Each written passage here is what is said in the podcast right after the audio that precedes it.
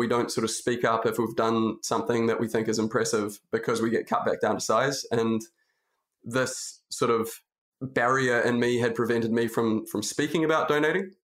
And the painful realization was I'd just lost five or six years of potential impact because if I could just convince one other person that these ideas were good, I'd potentially double my own impact on the world. If you've ever been surprised by your own thoughts, well, you're not alone. From the time we're born to the time we die, we spend our lives meeting strangers, including the one within.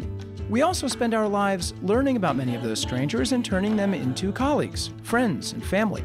In this podcast, host Charlie Bresler talks with fascinating people on their musings about family, community, work, helping others, and getting to know the stranger inside ourselves. Where do we fit in the world we all inhabit together?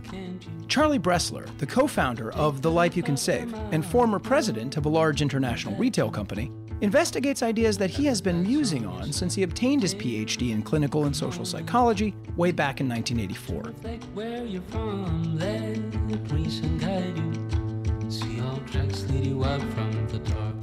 Welcome again to Musings About Ourselves and Other Strangers. Today I am very excited to be musing with Marcus Daniell. Marcus has been a world ranked tennis player and an Olympic bronze medalist from New Zealand. He has five ATP titles, quarterfinal appearances at Wimbledon, and twice at the Australian Open. Marcus is the founder of High Impact Athletes that he formed to help commit athletes to high impact philanthropy and to help spread the word about this type of giving. In 2021, Marcus personally took a pledge to donate a minimum of 10% of his annual income to high impact charities for the rest of his life. Marcus has been awarded the Arthur Ashe Humanitarian Award for his work with high impact athletes, joining recipients such as Nelson Mandela and Roger Federer.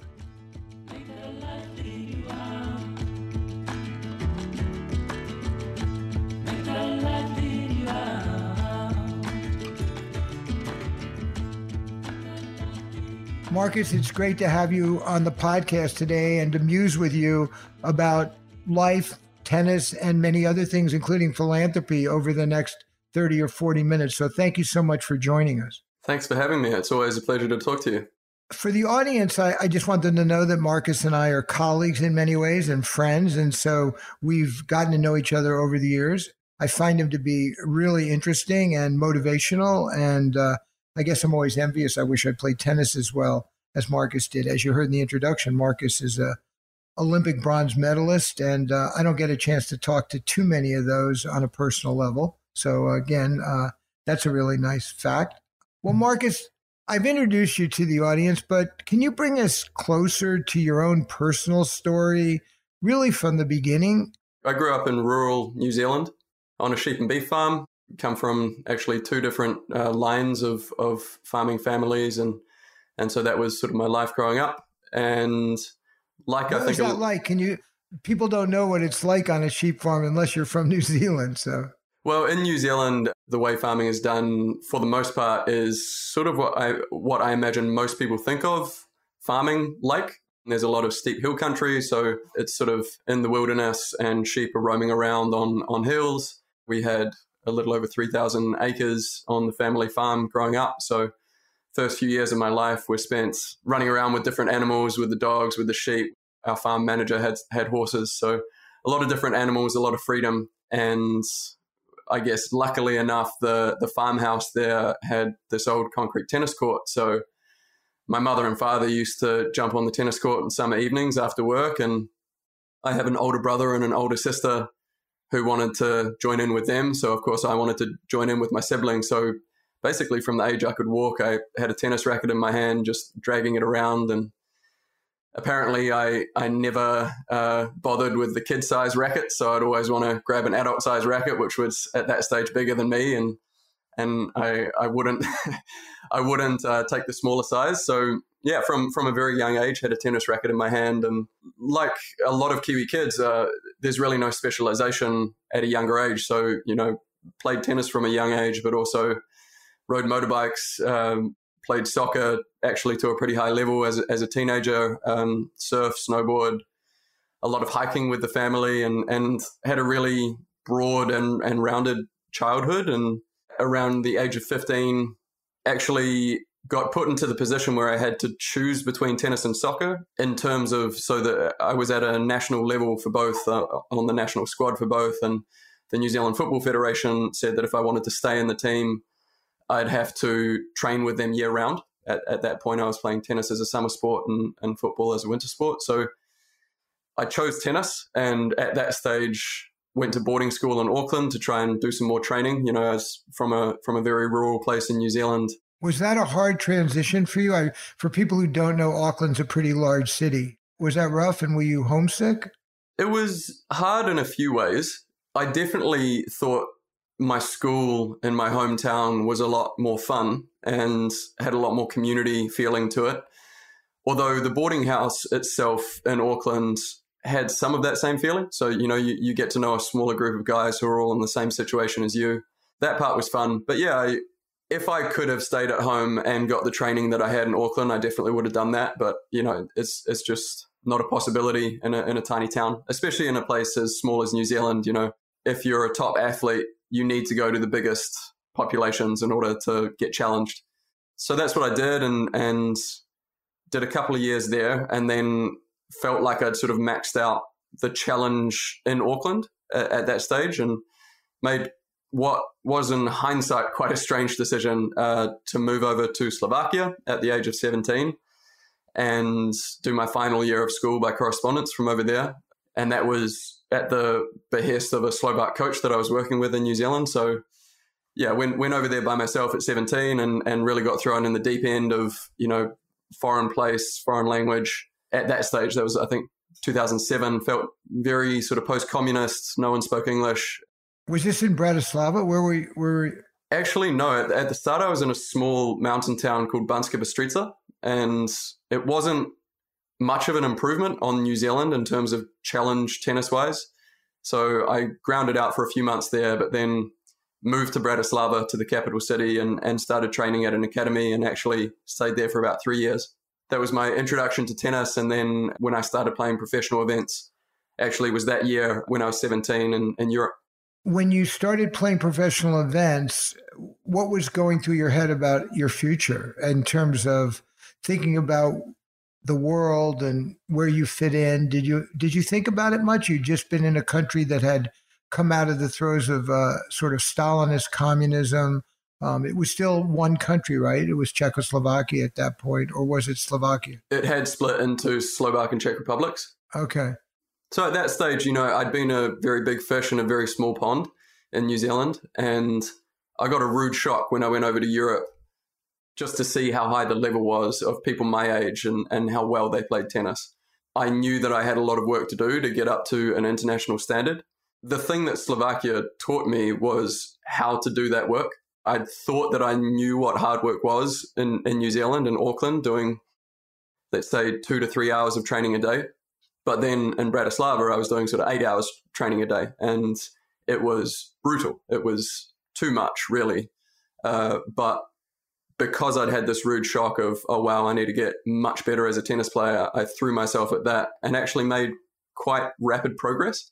I got my first international ranking that year and started moving up the ranks, and I felt like things were going pretty well.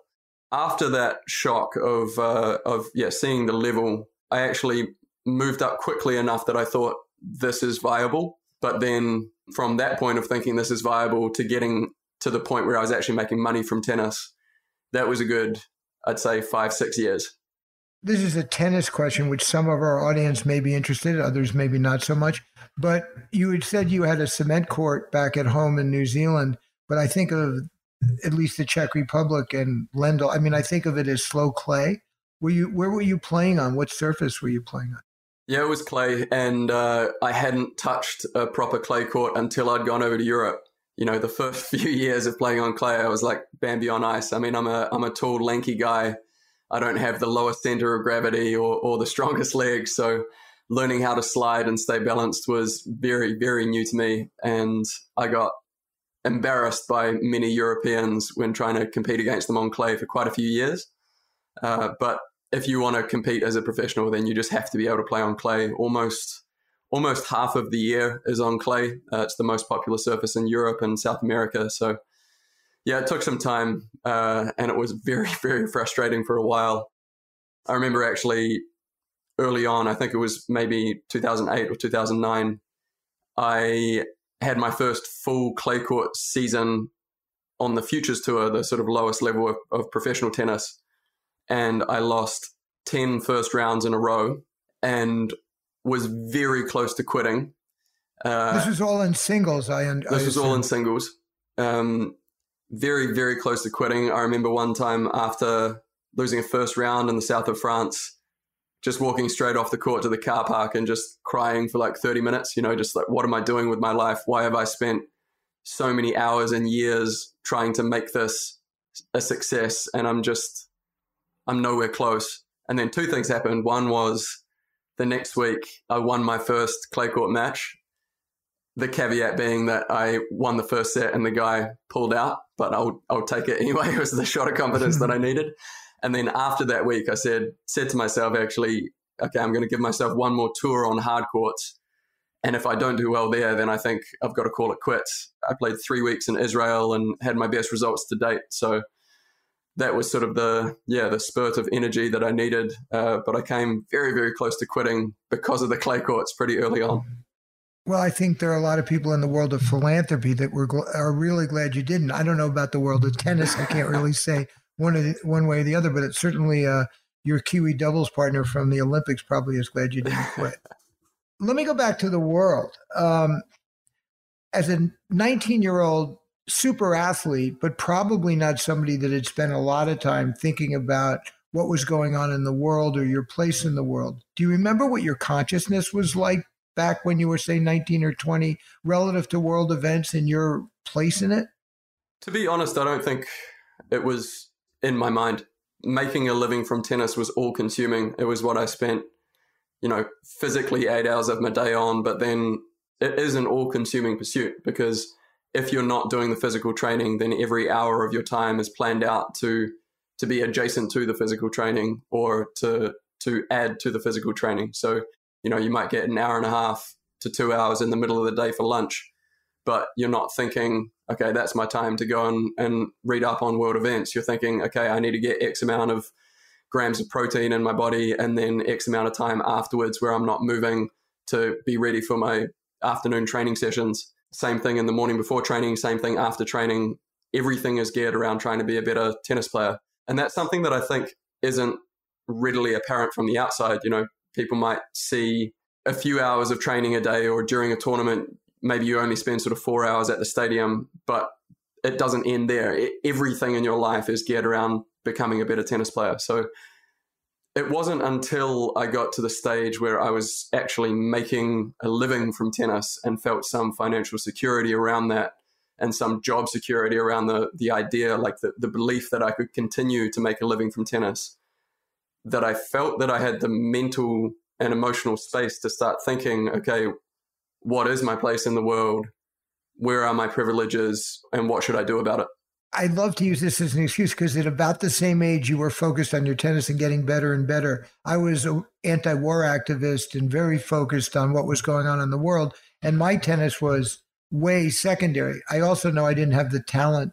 So I wasn't being, I wasn't lured towards trying to improve my tennis career. By the way, for the audience, I used to be a pretty, uh, a sort of regionally ranked U.S. tennis player, but really mediocre not in the same league as as Marcus, even when he was in his darker days of losing 10 uh, futures matches in a row. I couldn't even have carried his racket. But my point is, it was funny. Our consciousness and our view of the world was very much reversed at, at that stage.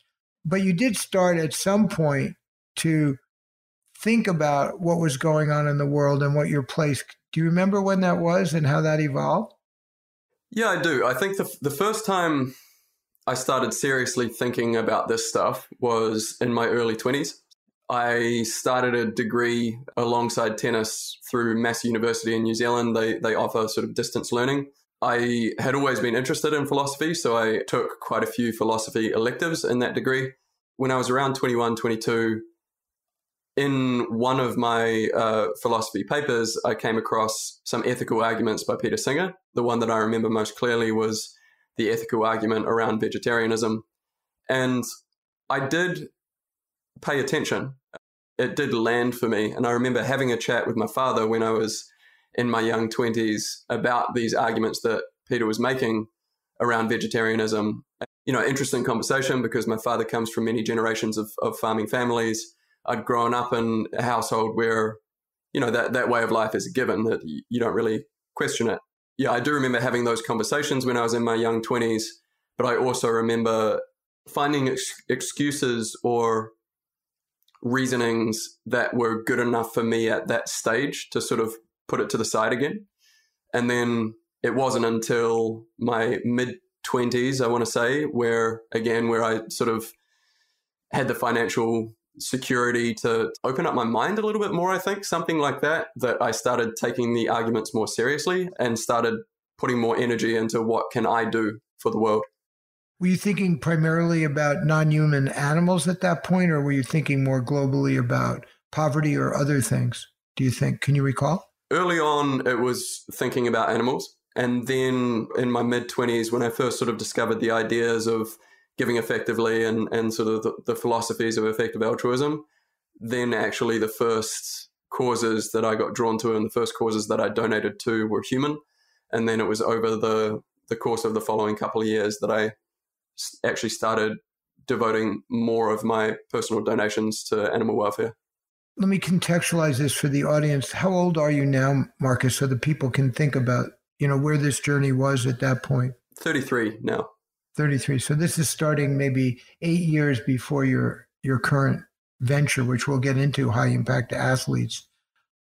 Before we do get into high impact athletes, now that you have the perspective that you have and your tennis career is by necessity taking a back seat because of your injury and so you're taking some time off and you transition to being a doubles player i guess i should also say to the audience um, as you look at the world today if you had to prioritize what the three most pressing problems in the world today are not that this is your final answer that will hold you to forever but what would be by the way, Mark is one of the few guests that had no idea what I was going to ask him before we started today.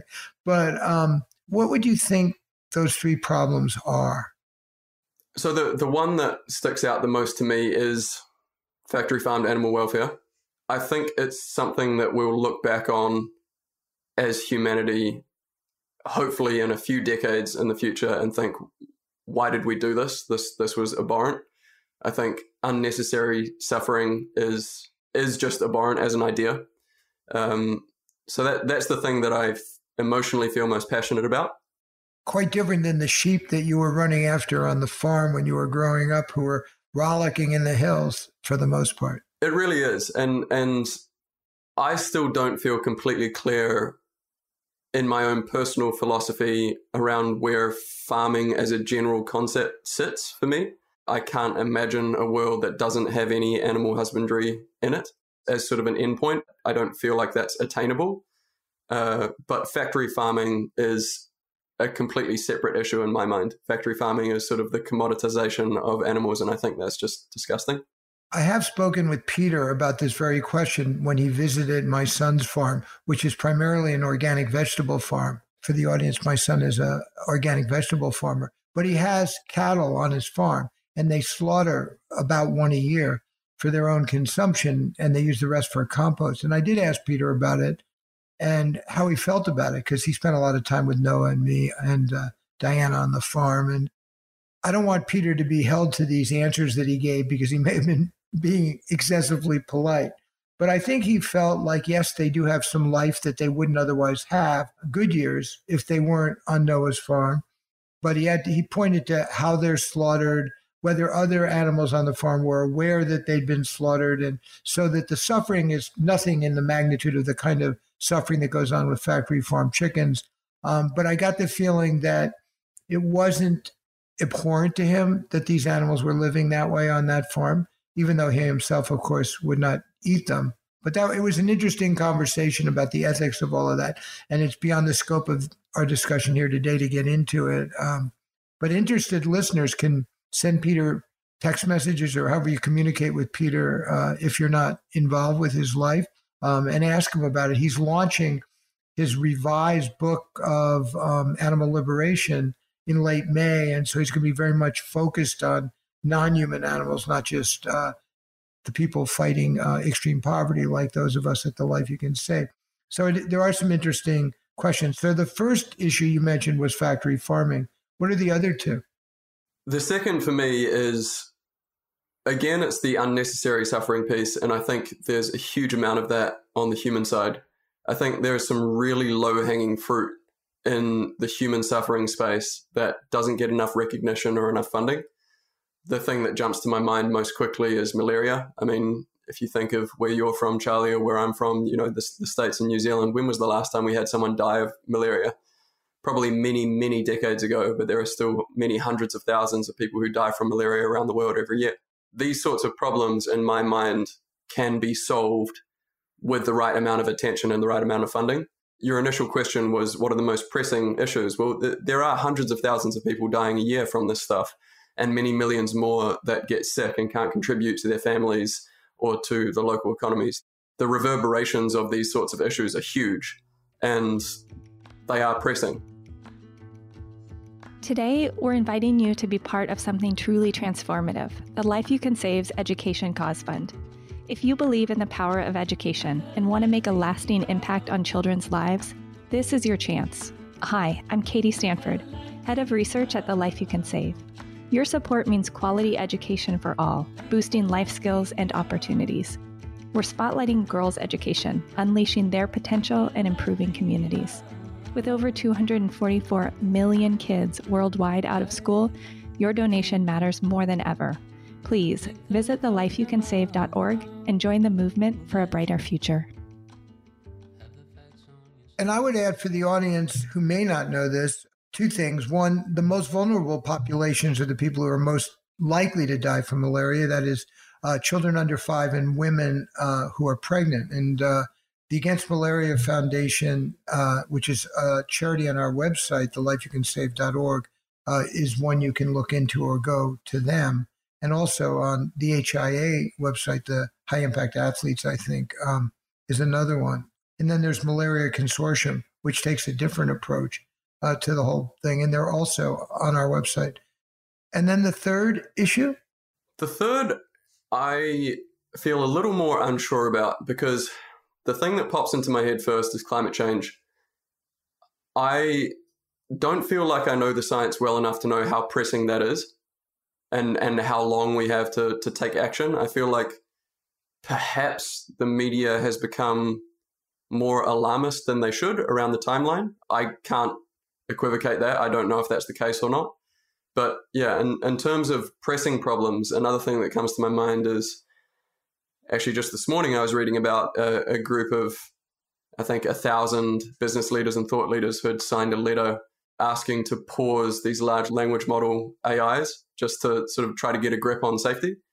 And again, this is an area where technically I'm very ignorant, but the worst case scenario risks of AI, I think, are huge. And if a six month moratorium or, you know, a six month period of let's figure out what the risks are and see if we can mitigate them, if now is the time where we have the greatest chance of doing the best thing for for future AI, uh, then perhaps that's also super pressing. So you've tackled these problems, some of them anyway, in your own way. Um, and can you say kind of when you transition from focusing exclusively on your relationship with your wife and your friends and family and your tennis to starting an organization which is attempting to use your position in the world to address these issues?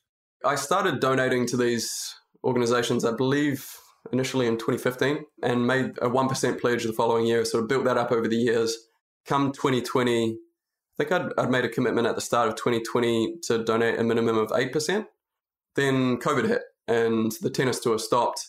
And for those that don't know, on the tennis tour, if you're not playing tennis, you're not earning money. We, we earn money by showing up to tournaments and winning matches, unless you're in the very, very top of the singles bracket and you get paid endorsement money, which which I don't. So essentially, I lost my job And for the first time in my adult life, I had months on end in one place with, with not that much to do. And it gave me a lot more space to think about my place in the world and I guess at risk of sounding a bit grandiose, sort of the legacy that I wanted to to leave behind. And one thing I actually did during during that time was I took Peter Singer's course on effective altruism through Coursera, an online learning platform. Very little of it was new to me because I'd done a lot of reading in the meantime. But what it did was sort of reinvigorate this question for me, which is what can I, Marcus, do to maximize my own impact in the world? And I had quite a painful realization, which was okay, I'd, I'd been maxing out the amount that I could give, or it felt like I was match- maxing out the amount that I could give, but I had not used my voice. We have this thing in New Zealand called tall, tall poppy syndrome, which is the societal norm where we don't boast, we don't put ourselves out in front of other people, we don't sort of speak up if we've done something that we think is impressive because we get cut back down to size. And this sort of barrier in me had prevented me from from speaking about donating. And the painful realization was I'd just lost five or six years of potential impact because if I could just convince one other person that these ideas were good, then I'd potentially double my own impact on the world. And so that was the sort of thought process that led to me thinking, how can I best use my voice? And I have a small platform. I've never paid much attention to social media sort of consciously avoided it during my playing career. But I knew some of the biggest names in the sporting world. So I thought, okay, if I can get bigger athletes on board with these ideas of giving effectively, then with their collective voice and that collective megaphone, we could maybe have a huge impact on the way people think about charity. If you can just get people to redirect their donations to a charity that's 10 times or 100 times more effective, then that's a huge amount of impact done in the world. So that was the concept that underlied high impact athletes. And, and so I started noodling on that and speaking to a lot of people about it. And yeah, launched the end of 2020. And it's been a very pleasant surprise to see how quickly it's grown. By the way, High Impact Athletes uh, has a website, and you can visit their website. And in many ways, it parallels the Life You Can Save website. In other ways, it doesn't because there's also a focus on some of the issues that Marcus alluded to, like non human animals, that we don't have at the Life You Can Save, in spite of Peter Singer being my co founder and certainly the inspiration for it. My wife is like the culture that you have in New Zealand. She doesn't like to talk about our giving, but she has come to realize that if she can say that by supporting the Life You Can Save itself as an organization and the growth of it, she's had more impact in the world dramatically than she did as 30 years as a compassionate family doctor. But it's taken a real long time for her to, to get to the point where she can talk about that. I think a lot of people have that barrier inside them where they don't want to say, hey, look at me, I'm so good, or I'm such a great person. And I understand that. But then you've got to balance that against the potential impact that speaking about this stuff can have if you can save a life or improve a hundred lives by speaking about this stuff, then who cares about a little bit of discomfort? Like, I'm sure if we, you know, it's, it's like Peter Singer's pond example. We would take the discomfort of ruining a pair of shoes and getting dirty feet to save a kid who's drowning in a pond. And this is, in my mind, exactly the same thing. Yes, I, I still find it uncomfortable to speak about my own giving, but if it means that people's lives can be improved, of course I'm going to do it. I ask myself, why am I more comfortable than you or Diana about speaking about my giving? And I think it's one of the ways I feel comfortable about it is at the same time, I'm talking about the fact that I could do a lot more. Right. That even though Diana and I have given away what most of our friends and family and others might believe is a tremendous amount of our wealth, um, compare, we still live well. We have two cars which is questionable anyway. And we have um, travel. Um, I just came back from Europe, half of which was work and half of which was pleasure. So I focus, yes, we've done these things, and it's fabulous that we've had the opportunity to do them and to use our money to save lives and reduce suffering. But Di- every time Diane and I go out to dinner or go on a holiday, I realize we're choosing to do something for ourselves that we could be doing more. So I think those two things for me compete And that's why I don't feel like I'm being so arrogant to talk about the giving because, in a way, it's almost embarrassing. And I think Peter feels this way a bit too. It's almost embarrassing because we could do more. One thing that I try to do, so I, I hold people like Peter up as as heroes, uh, the likes of Toby Ord, you know, the, the, people who beyond a certain amount give everything. Uh, I'd like to get to that stage at some point in my life. So that trickles down to me feeling comfortable to give more. And that's what I try to do with our athletes as well. So, you know, I, I took the 10% pledge two, three years ago to donate a minimum of 10% of my earnings for the rest of my life. And that feels very doable for me now. I think one of the things that I was most surprised by is you don't miss the money that you don't have. It's simple to, if you're on a, a reasonable income, to live on 90% of what you, you would otherwise have, have earned. But I'm the biggest pledger amongst our athletes. And I think having that example to set, you know, when I'm speaking to an athlete who's thinking about coming on board and saying, hey, look, I started at 1%, I'm now at 10%. It feels great. I don't feel a negative impact on the quality of my life. It sort of nudges them up towards a, a higher anchor. And I think I feel more comfortable talking about that 10% because I know there are people like Peter and Toby out there having those examples makes it easier for me. But I do want the audience to know that Marcus, in spite of his success as a doubles player, probably ranked, I don't know, in the high mid 40s or whatever, and winning a bronze medal at the Olympics, has not made a tremendous amount of money.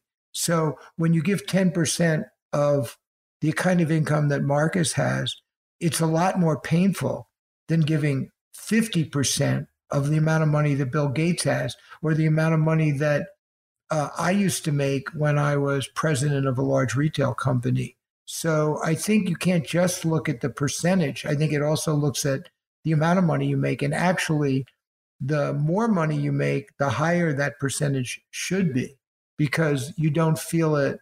And you can get to a point where, as you as people can understand if who have a good feel for numbers, that you get to a point where you're giving 80% of it away and then begin to attack your wealth, which is more kind of at this point how Diane and I see it is in terms of how much of our wealth are we giving away as opposed to our income because our income actually now is pretty low because we're we're not making any money. I volunteered at the Life You Can Save. Diana retired, but we can't just say okay, we'll give away twenty percent of our income. We have to look at how much of that money that we're there. So I think it's really important for people to think through these issues and then most importantly, as you pointed out, Marcus, and as you're trying to get your athletes to understand and, and talk about is where they give that money and its marginal impact. All right, we're we've we've been at this a while. Um, at least worth one set of tennis, uh, even hardcore tennis. So I don't want to keep you too long. But where do you see HIA going? I know you and I have had to think about this together. You sent me a recent email about your vision for HIA 10 years from now, I believe. But could you share that with the, with the audience? Yeah, sure. Ultimately, my hope is that high impact athletes winds down and doesn't have to exist because giving back has just become such a social norm among professional athletes. I think that would be the biggest tick of job done that I could think about.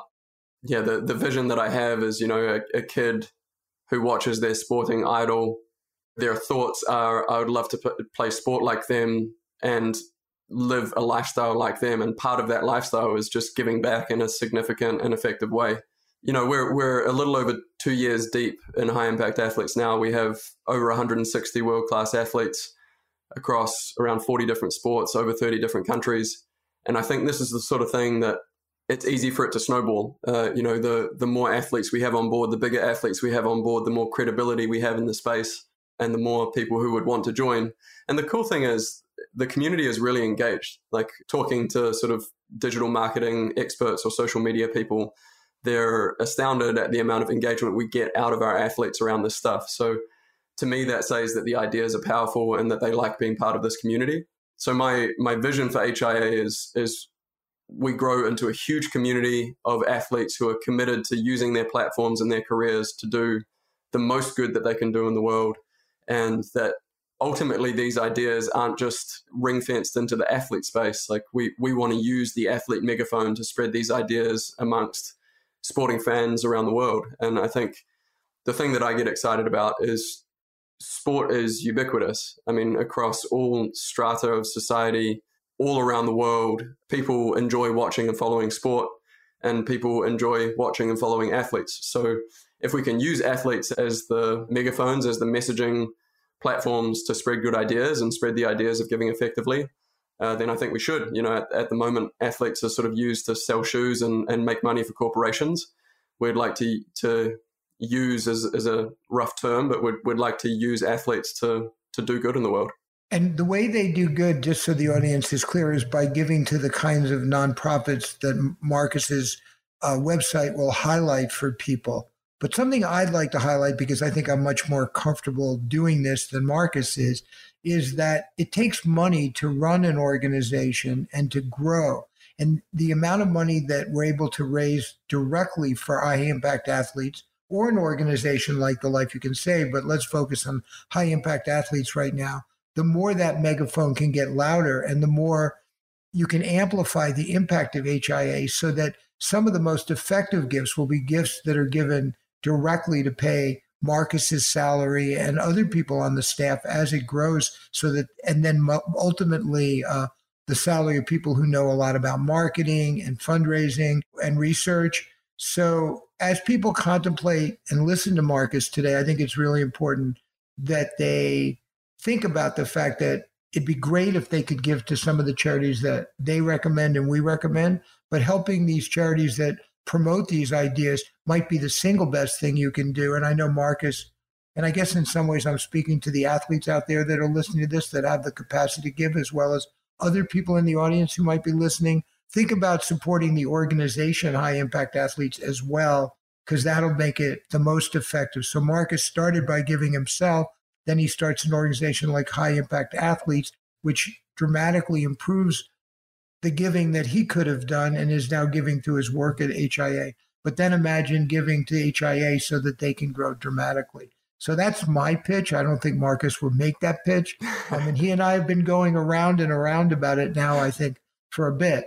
But I'm have this opportunity to do it. So unless he tells me I have to take it out of here, um, it will be included in this discussion. Um, I do appreciate your help. And I do think, I mean, one thing we can demonstrate up to this point is that any funding that's directed to high impact athletes operations actually becomes more than two times the amount of donations to the charities themselves. So we do act as a as a multiplier of donations. And you know, at the moment, it's a little over two to one in terms of a dollar in produces two dollars to the charities, but we're aiming to to improve that multiplier many-fold over the years.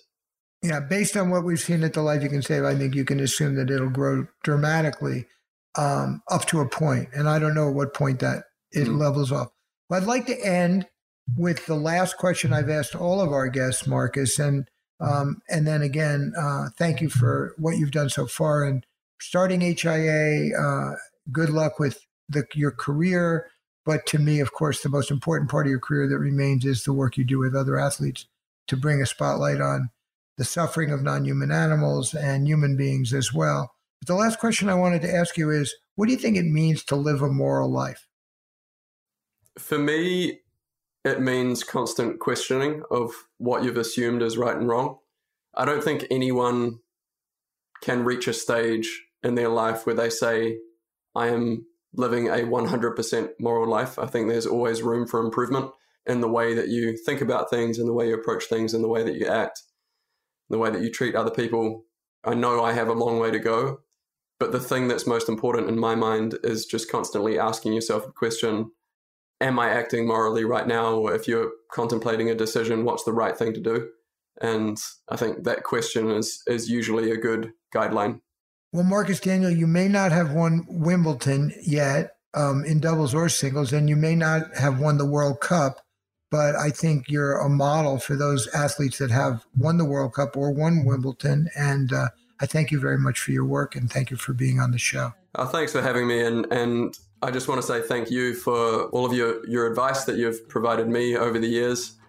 For the audience, Charlie has been a, a source of wisdom. You know, when I was just getting started with high impact athletes and had no idea what I was doing. Uh, he spent a lot of time on the phone with me, providing expertise, providing wisdom, and, and I hugely appreciate it. And I think part of HIA's success is is down to you and the time that you spent with me and the energy that you spent uh, helping me out. So I just want to say thanks a lot, and also thanks for all the work that you've done in your career. I mean, co-founding the Life You Can Save has had a dramatic effect on the world in a positive way. So thank you.